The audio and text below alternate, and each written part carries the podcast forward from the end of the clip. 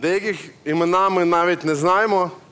Можливо, дехто втратив когось рідного. І смерть цих людей, навіть якщо вони не були визначними, стала для вас трагедією.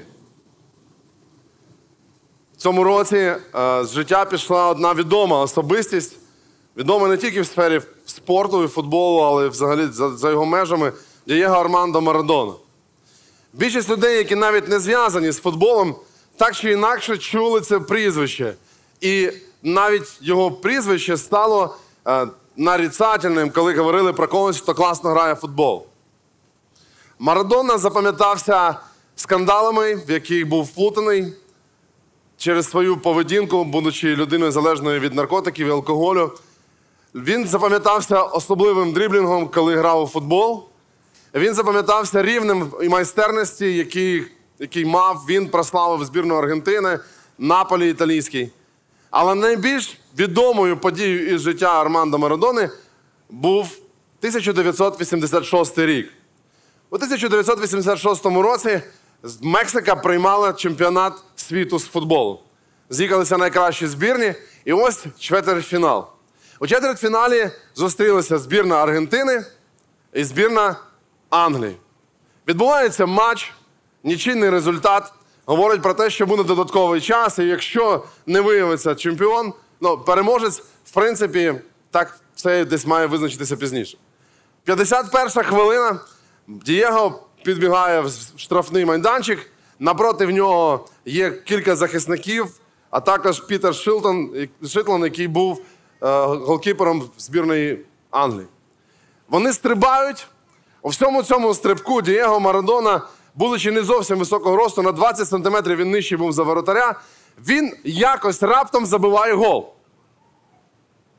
Всі кругом побачили, що він забив цей гол піднятою рукою, яка була вища, ніж всі інші голови та інші частини тіла інших футболістів. Після матчу він сказав: Я не торкнувся рукою м'яча. Це була рука Бога. Хоча всі глядачі казали, і вони навіть почали битися, доводячи, що Дієго забив цей гол рукою. На це повівся і туні... е, рефері із Тунісу, який, мабуть, мав не дуже хороший зір. І в кінцевому результаті Аргентина здобула перемогу, потім перемогу у півфіналі і в фіналі чемпіонату світу, перемігши Німеччину, стала чемпіоном світу. Цей гол став одним із самих скандальних, самих відомих із усіх голів, які були забиті взагалі в 20 столітті. Потім його назвали і рукою шахрая, і так далі. Але в той момент, в той момент, Дієго сліпо вірив, що Бог допоміг йому забити цей гол. Рука Бога. Ви знаєте, я точно переконаний, що рука Бога є і над футбольним м'ячем теж. Бо Бог абсолютно у всіх сферах життя може перебувати. Але його рука вона не робить так, як робила рука Дієго Армандо Марадона. Божа рука відрізняється від інших рук. І коли ми читаємо Писання, то ми бачимо Божу руку зовсім іншою. Ви коли-небудь уявляли, як вона виглядає? Божа рука? Можливо, ви думаєте на ній більше пальців, ніж у вас? Можливо, ви думаєте про те, що вона величезна, вона має гарну структуру і точно більший біцепс, ніж у вас? Як виглядає Божа рука? Ми можемо лише алегорично змальовувати її, ми можемо придумувати, ми можемо вигадувати, тому що ми до кінця не знаємо, як насправді Бог виглядає, бо Він є дух. І ми не можемо описати його, ми не можемо знати, як саме от побудована його долоня і його рука. Але таке поняття, як Божа рука, це не те, що Дієго Марадона придумав, не те, що я сьогодні буду проповідувати. Це те, що дійсно було і продовжує бути реальністю в житті багатьох людей. Зовсім недавно ми прочитали церквою книгу Вихід. В цій книзі багато подій описано. Все заради того, щоб показати одну маленьку деталь, пов'язану із рукою. Ця книга описує, що ізраїльський народ, який зі славою зайшов в Єгипет, вони були славним народом, і люди аплодували, коли вони заходили, бо вони були родичами Йосипа, який був правителем Єгипту. Вони були раді їх бачити спочатку, але потім єгипетські Люди почали гнітити ізраїльтян, і в кінцевому результаті із цієї слави не залишилось нічого, навіть, навіть згадки не було. Євреї працювали на єгиптян тяжкою роботою, вони змушені були здобувати собі хліб. І потім в кінцевому результаті тяжко живучий Бог зглянувся на них, почув їхній біль і вивів їх із Єгипту. І ось про це описує нам книга Вихід. Ось цей перший етап, коли Бог почав свою взаємодію з ізраїльським народом, потім виводить його, дає йому свої заповіді і починається ця дорога в пустелі. І коли ми читаємо книгу Вихід, то слово рука в моєму, моїй Біблії, в друкованій, яку я читаю, виділено в мене салатовим. І коли ви подивитеся, то фактично в кожному розділі ми знаходимо слово рука.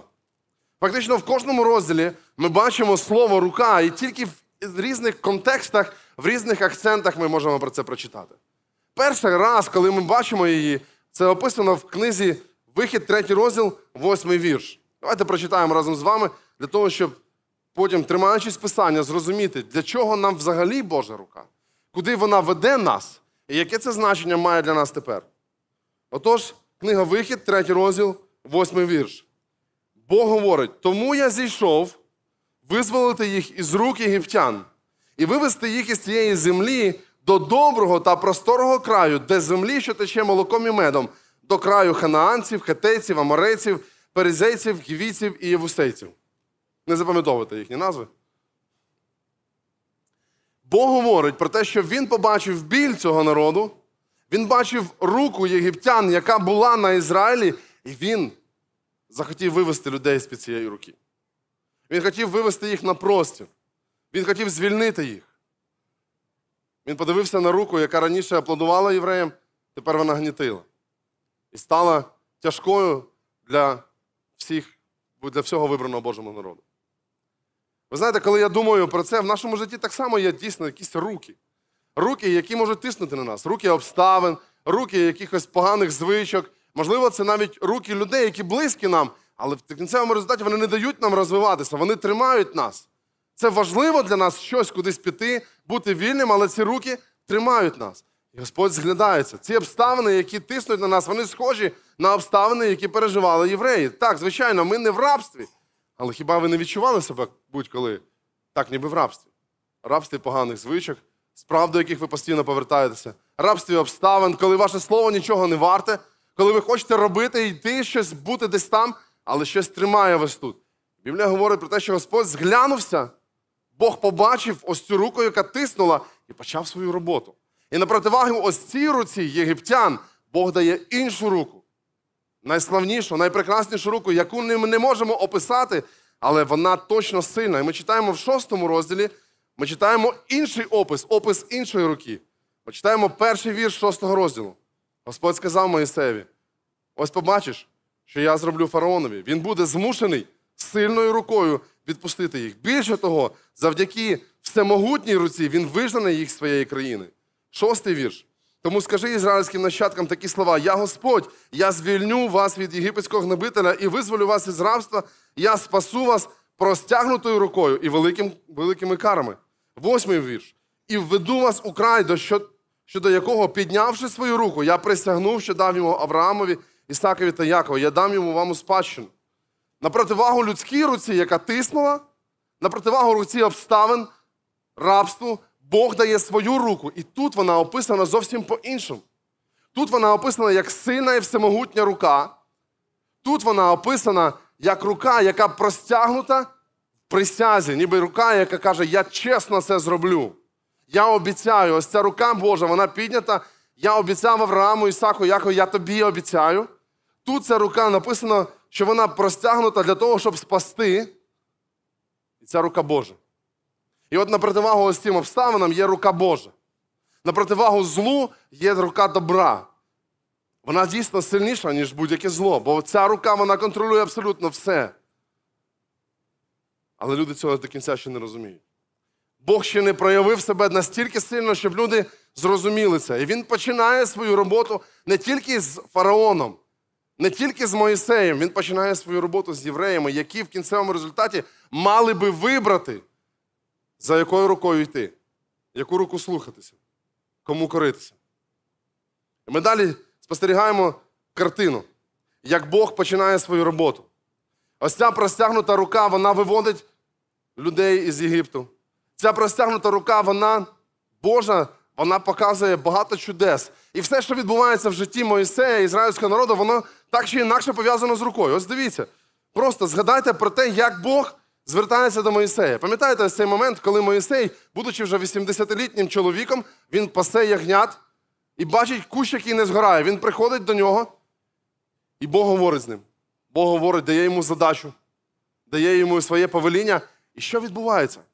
Після того, як Моїсей каже: добре, от ну добре, давай уявимо, що я приходжу до людей, до фараона і до ізраїльтян. І я кажу: відпусти мій народ. Хто мені повірить? Мені мають повірити тільки через те, що я дід з бородою? Що має статися, щоб мені повірили? І що робить тоді Господь? Пам'ятаєте? Він каже, що в твоїй руці? Кинь його на землю. І він кидає палицю, і ця палиця стає змієм. І далі написано, що Бог каже до нього: візьми цього змія за хвоста своєю рукою. Цікаво, що змію, якщо ви коли-небудь бачили, бо навряд чи ви самі цим займалися, ніхто не ловить за хвоста. Ну, дехто з нас, можливо, і робив таке. Ніхто не ловить за хвоста. Її ловлять ближче до голови для того, щоб вона не могла вкусити. Але таким чином Бог показує, ніби довіряй мені, я тобі кажу, взяти саме за хвоста своєю рукою. Таким чином, Бог переконує Моїсея в силі не Моїсеєвої руки, не Моїсеєвого вміння, не того, що він може, вміє, не його досвід, не його переконання. Довіряй мені і моїй руці. Що відбувається далі? Бог знову звертає увагу Моїсея на руку. Він каже: візьми свою руку і запхни її за пазуху. Мойсей так і робить. Він запихає цю руку за пазуху, винімає її, дивиться на неї, а вона стала біла. Вона стала біла від прокази. Іншими словами, вона, Бог так скерував, що ця рука абсолютно змінилася. В ній немає тепер життя, бо проказа забирає життя. І Моїсей, дивлячись на цю руку, він мав би зрозуміти, Божа рука над моєю рукою. Потім каже, поверни її назад. Став, і стала ця рука, як раніше була. Бог використовує руки Моїсея для того, щоб довести йому, що його рука набагато сильніша, не Моїсеєва. Не Моїсеєва вправна рука, яка була навчена там при дворі в дочки фараона, не Моїсеєва вправна рука, яка 40 років пасе ягнята, не Моїсеєва вправна рука, яка колись вбила єгиптянина, не Моїсеєва вправна рука, яка класно тримає посох, Божа рука, яку Бог керує, яку Бог скеровує. Тому наші руки, можливо, це нагадування про те, що Бог, Божа рука, вона сильна. Ми дивимося далі, що відбувається, коли Моїсей приходить до фараона, початок чудес, які він починає робити, ось цих кар, як ми називаємо, вони відбуваються так само за допомогою рук. Моїсей стоїть перед фараоном біля річки Ніл, і він вдаряє посохом, і Бог акцентує увагу, він каже: посох, який в руці твоїй, вдар по воді, і вода перетворюється в кров. Але потім, що відбувається, він каже: простягни руку свою на Єгипет. І весь Єгипет отримує кров замість води. У всіх джерелах, у всіх криницях, у всіх чашах і інших посудинах кров замість води. Після того, як Моїсей простягує руку. Але це не Моїсеєва сила, але Божа. Ось що відбувається, коли простягується Божа рука, коли Бог хоче щось вказати.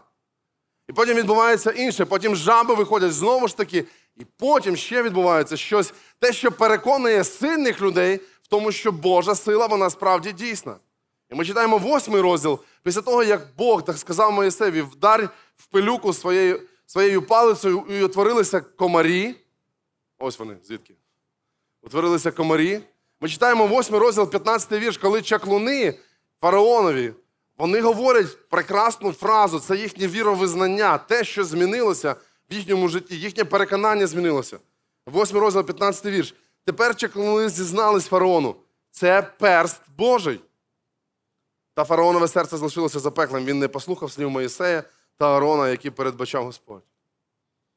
Це перст Божий або рука Божа. Ці люди, які так само, як і Моїсей, зробили якісь речі, і я не знаю, як так відбулося. Вони так само накликали жаб, вони так само перетворили воду у кров, але вони не змогли оживити пилюку і зробити з неї комарів. І вони розуміють, це перст Божий, це не Моїсей. Бо якби він був просто людиною, на цьому би все закінчилося.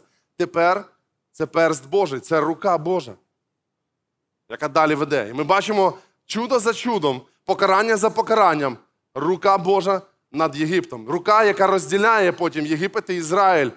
І потім видно, над ким рука Божа знаходиться і проти кого вона воює. Ми бачимо руку Божу, яка стоїть і тримає військо фараона, яке дуже сильно близько підійшло до, до ізраїльського народу. І попереду Червоне море. І ця рука, вона з допомогою руки Моїсея робить так, що це море розступається. І люди переходять. І знову ж таки, рука Божа зробила це. Моїсей сам водичку не розхлюпував. Бог це зробив. І потім, коли вони переходять, Моїсей і інші починають співати пісню. І знаєте, що там написано? Що сестра Моїсея, Маріам, взяла в руки бубон. І вони стали в хоровод, а в хороводі танцюють, тримаючись за руки. І вони прославляли Господа. І знаєте, про що була їхня пісня? Правиця твоя прославилася силою. Велич твоєї руки. Руки Господа звели нам житло. Моїсей акцентує увагу, що це не я, це не наш народ. Не тому, що я захотів, а тому, що Божа робота, Божа рука була над нами, і вона провела нас через море, через військо і зараз проведе в пустелю. Це мало би дати надію, що Бог зведе житло, Він побудує своїми руками. Коли Господь дає людям заповіді, то Він говорить про особливих людей. Він говорить про священників, які мають стати посередниками між людьми і Богом. І він говорить про те, що їхнє посвячення відбувається так само через покладання рук, коли це особливі люди, яких народ тепер має слухати, бо вони мають вчити Божого закону. І це рукопокладання, воно дійсно підтверджується від Господа, коли ми кажемо, окей, ми будемо, ми будемо це робити. Моїсей в руках зносить скрижалі із заповідями і потім кидає їх на землю. Тоді, коли бачить, як його брат Аарон, взявши з рук народу золото, зробив золоте теля. Руки, вони постійно, постійно комусь служать. Руки вони постійно за когось тримаються, руки постійно на когось вказують. Руки митців, хороших людей, які вчилися щось робити, які мали мудрість, роблять прекрасні речі для того, щоб створити скинію місце поклоніння для Господа. Вони, вони роблять з золота, роблять із тканини, роблять із дерева, із каміння, роблять речі, які потім допомагають, і Бог по-особливому благословляє їхні руки. А потім відбувається ще одна цікава подія. Мабуть, одна із найбільш моїх улюблених. 17 розділ, 16 вірш. Я дуже сильно люблю цю подію. Ця подія описує нам про війну, війну Ізраїля із Амаликом. Амаликитяни були цікавим народом. Вони йшли за Ізраїлем трошечки вище, ніж вони, і вони підбирали всіх, хто бурчав, хто був дуже обтяжений і йшов повільно. Вони йшли і зразу ззаду, як гієни, знаєте, підбирали все те, що не могло йти швидше. Вони забирали собі здобич, і одного разу ізраїльтяни просто повернулися. Бог сказав їм: ось, ось ці ваші вороги, їх треба знищити. І знаєте, що відбулося? Відбулася подія, про яку недавно проповідували. Моїсей йде на гору, і за порукою перемоги були руки Моїсея. Ні, вони не були як руки Джекі Чана, знаєте, що він там так все це вмів. Дуже просто все було. Він мав тримати руки піднятими в той час, коли ось там народ бився. Він тримав ці руки піднятими, і було два друга його, які тримали ці руки. Вони не каталися на цих руках. О, Моїсей, яка тебе класна біцуха. Вони тримали, тому що розуміли, що це важливо зараз підтримувати один одного. Точно так само і в нашому житті відбувається. Можливо, ти борешся, і твої руки вже точно втомилися. Класно, коли є хтось поруч тебе. Ось для чого церква. Ось для чого церква, яка допомагає ці руки тримати, а не просто каже, та опусти, будь як всі. Тримати руки вище. Відбувається ось там боротьба, але справжня боротьба відбувалася між Богом і злом. Біблія говорить про те, що перемога у Господа. І закінчується це все прекрасним віросповіданням, яке неймовірно сильне, бо Моїсей проголошує його. Ви знаєте, для мене це одне із найкращих текстів взагалі в Писанні. 17 розділ, 16 вірш. Моїсей каже так. Адже рука на престолі Господа, сказав він. Господня війна проти Амалика з роду в рід. Адже рука на престолі Господа. Моїсей, який тримав руки піднятими, зрозумів одну річ. Суть не в тому, як я тримаю меч, суть не в тому, як я кидаю спис, розтягую лук чи захищаюся щитом. Моя рука на престолі Господа. Інший переклад говорить: моя рука на Господньому прапорі. Престол Господа, де це? Престол Господа, що це таке? Прапор Господній, що він означає? Я думаю про те, що інколи в нашому житті ми, ми думаємо про те, що це так неважливо проголошувати, за кого ми тримаємося. Ми думаємо, що це і так зрозуміло, але Моїсей він розумів, що відбувається, але він проголосив це як своє віровизнання перед всім народом. Я, я за Господа. Я за Господа. Моя рука сьогодні на його престолі, і можливо, це не зрозуміло іншим людям. Можливо, вони думають, що це випадковість, можливо, вони думають, що це закономірність. Але я хочу проголосити, моя рука на престолі Господа. Це, можливо, не популярно, можливо, ніхто не буде мені аплодувати, ніхто ніхто не підтримає мене. Але моя рука на престолі Господа. Хтось із великих сказав, що ми живемо на, на ворожій території. І попробуй на ворожій території підніми прапор ворожої країни. Просто повісьте прапор на машину Росії, Російської Федерації зараз. Я не знаю, чи ви доїдете до Колодинки, чи до Фозі. Все дуже сильно помінялося. Коли ми говоримо про те, що я в темноті, в темному світі проголошую моя рука на престолі Господа, ніхто не зобов'язаний казати, але ти молодець. Але я продовжую це робити. Коли хочу поступати по правді, коли хочу посміхатися людям, дарувати добро, коли я визнаю Ісуса Христа своїм Спасителем, коли я прощаю людей, коли я по благодаті з ними до них відношуся. Ось тоді моя рука на престолі Господа. Коли я переживаю не за матеріальні речі, а про духовні речі, коли для мене важливо будувати стосунки, а не руйнувати, не просто бурчати, а допомагати зростати. Моя рука на престолі Господа. Світ дуже сильно розділений. І різниця така, ніби спочатку не зрозуміла, але коли починаєш дивитися глибше, то багато ворожнечі між людьми. Господь говорить: а хто за мене? Хто за мене? Чи сьогодні я стану тією людиною, яка, дивлячись на 20-й рік, розуміє, я не знаю, що буде далі. Можливо, як кажуть, 20-й рік це може бути лише трейлер до 21-го, знаєте? Чи скажу я в 21-му, моя рука на престолі Господа? Чи скажу я, будучи в будь-яких обставинах, моя рука на престолі Господа? Я не знаю, чи буду жити, але я хотів би вмирати, дивлячись на прапор переможця. Так говорить Моїсей. Знаєте, що цікаво відбувається далі? Коли ми читаємо історію про народження Ісуса Христа, той момент, коли приходить в світ Ісус Христос, перед ним приходить один чоловік, якого звали Іван. Івана був батько, звали Захарій.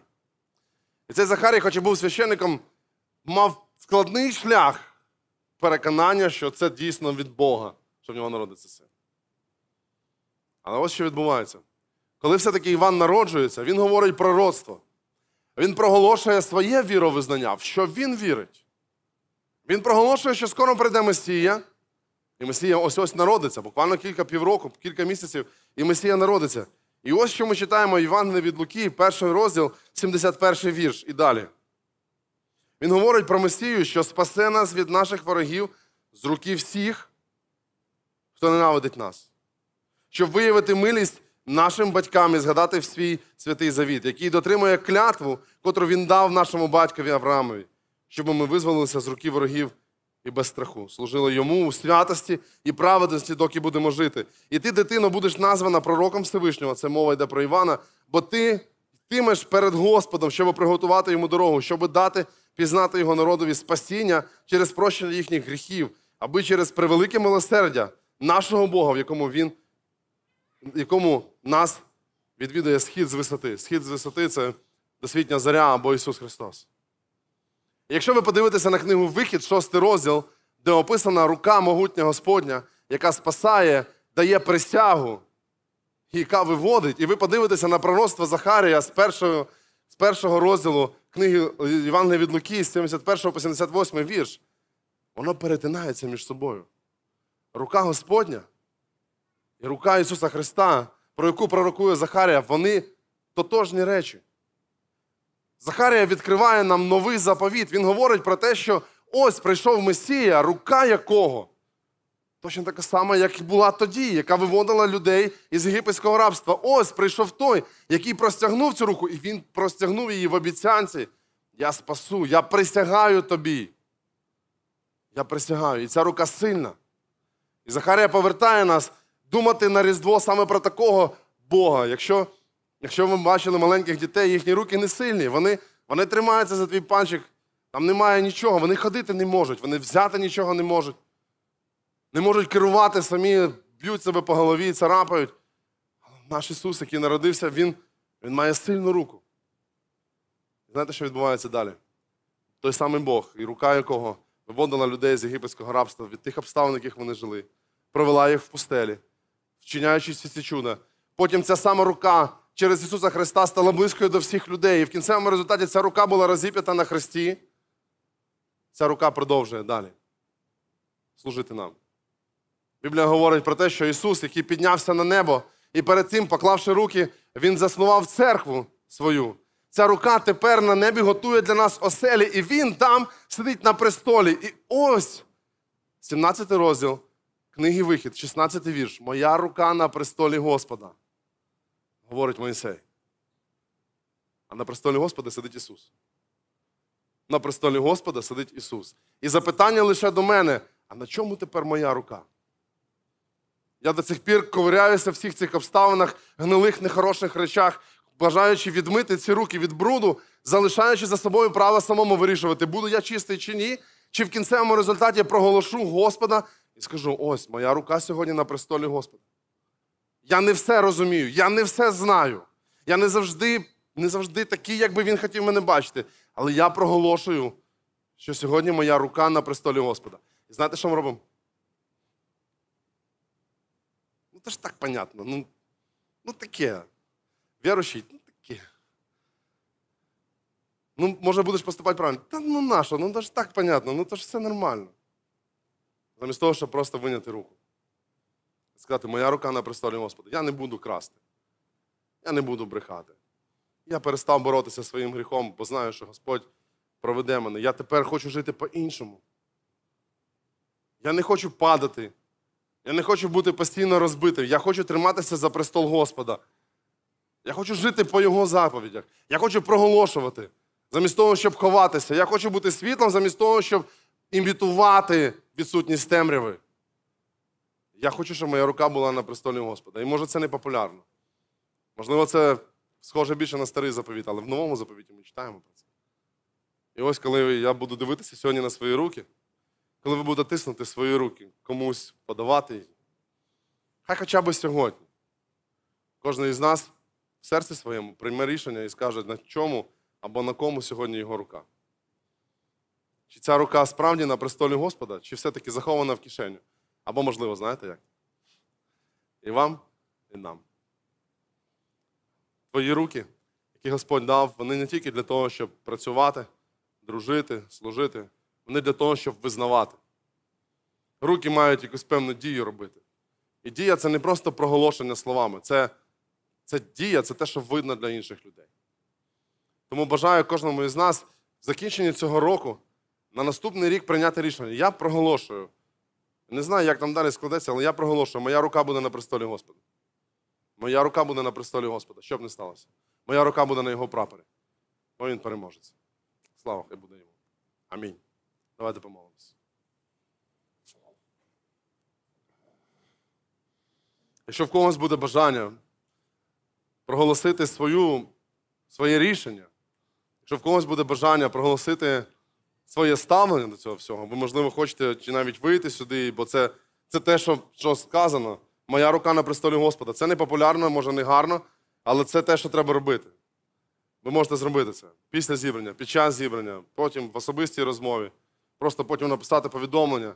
Але зробіть це, подумайте над тим, де ваша рука сьогодні. Я дякую тобі, Боже, за те, що ти свою руку простягнув до нас. Ти простягнув, щоб стати близьким до нас, і потім ти цю руку свою ж дозволив прибити до Христа. Дякую тобі за те, що разом з цією рукою прибилися і мої гріхи, Господь, туди. Дякую тобі за те, що ця рука воскресла. Дякую тобі за те, що це сильна рука, яка може змінити моє життя. І я прошу тебе, Господи, щоб моя рука завжди була на тобі. Господи, повертай мене знову і знову до цього, коли я забуваю про це, коли я вдаряюся в якісь такі прості речі, такі звичні, буденні, рутинні, Господи, повертай мене знову і знову, щоб я бачив Твою руку наді мною. І щоб моя рука завжди була над тобою, Господи. До Тебе простягнута. Я прошу Тебе, Господи, благослови. Благослови сміливістю моїх друзів і мене самого. Не просто говорити про це, але жити так, завжди у всьому прославляючи ім'я Твоє. Дякуємо Тобі за Твою руку. Дякуємо Тобі за наші руки. Дякуємо Тобі за Твою перемогу. Хочемо війти в неї, хочемо славити Тебе за неї. Славлю Тебе. Амінь. Наше зібрання закінчене, але наше спілкування продовжується. Якщо є бажання.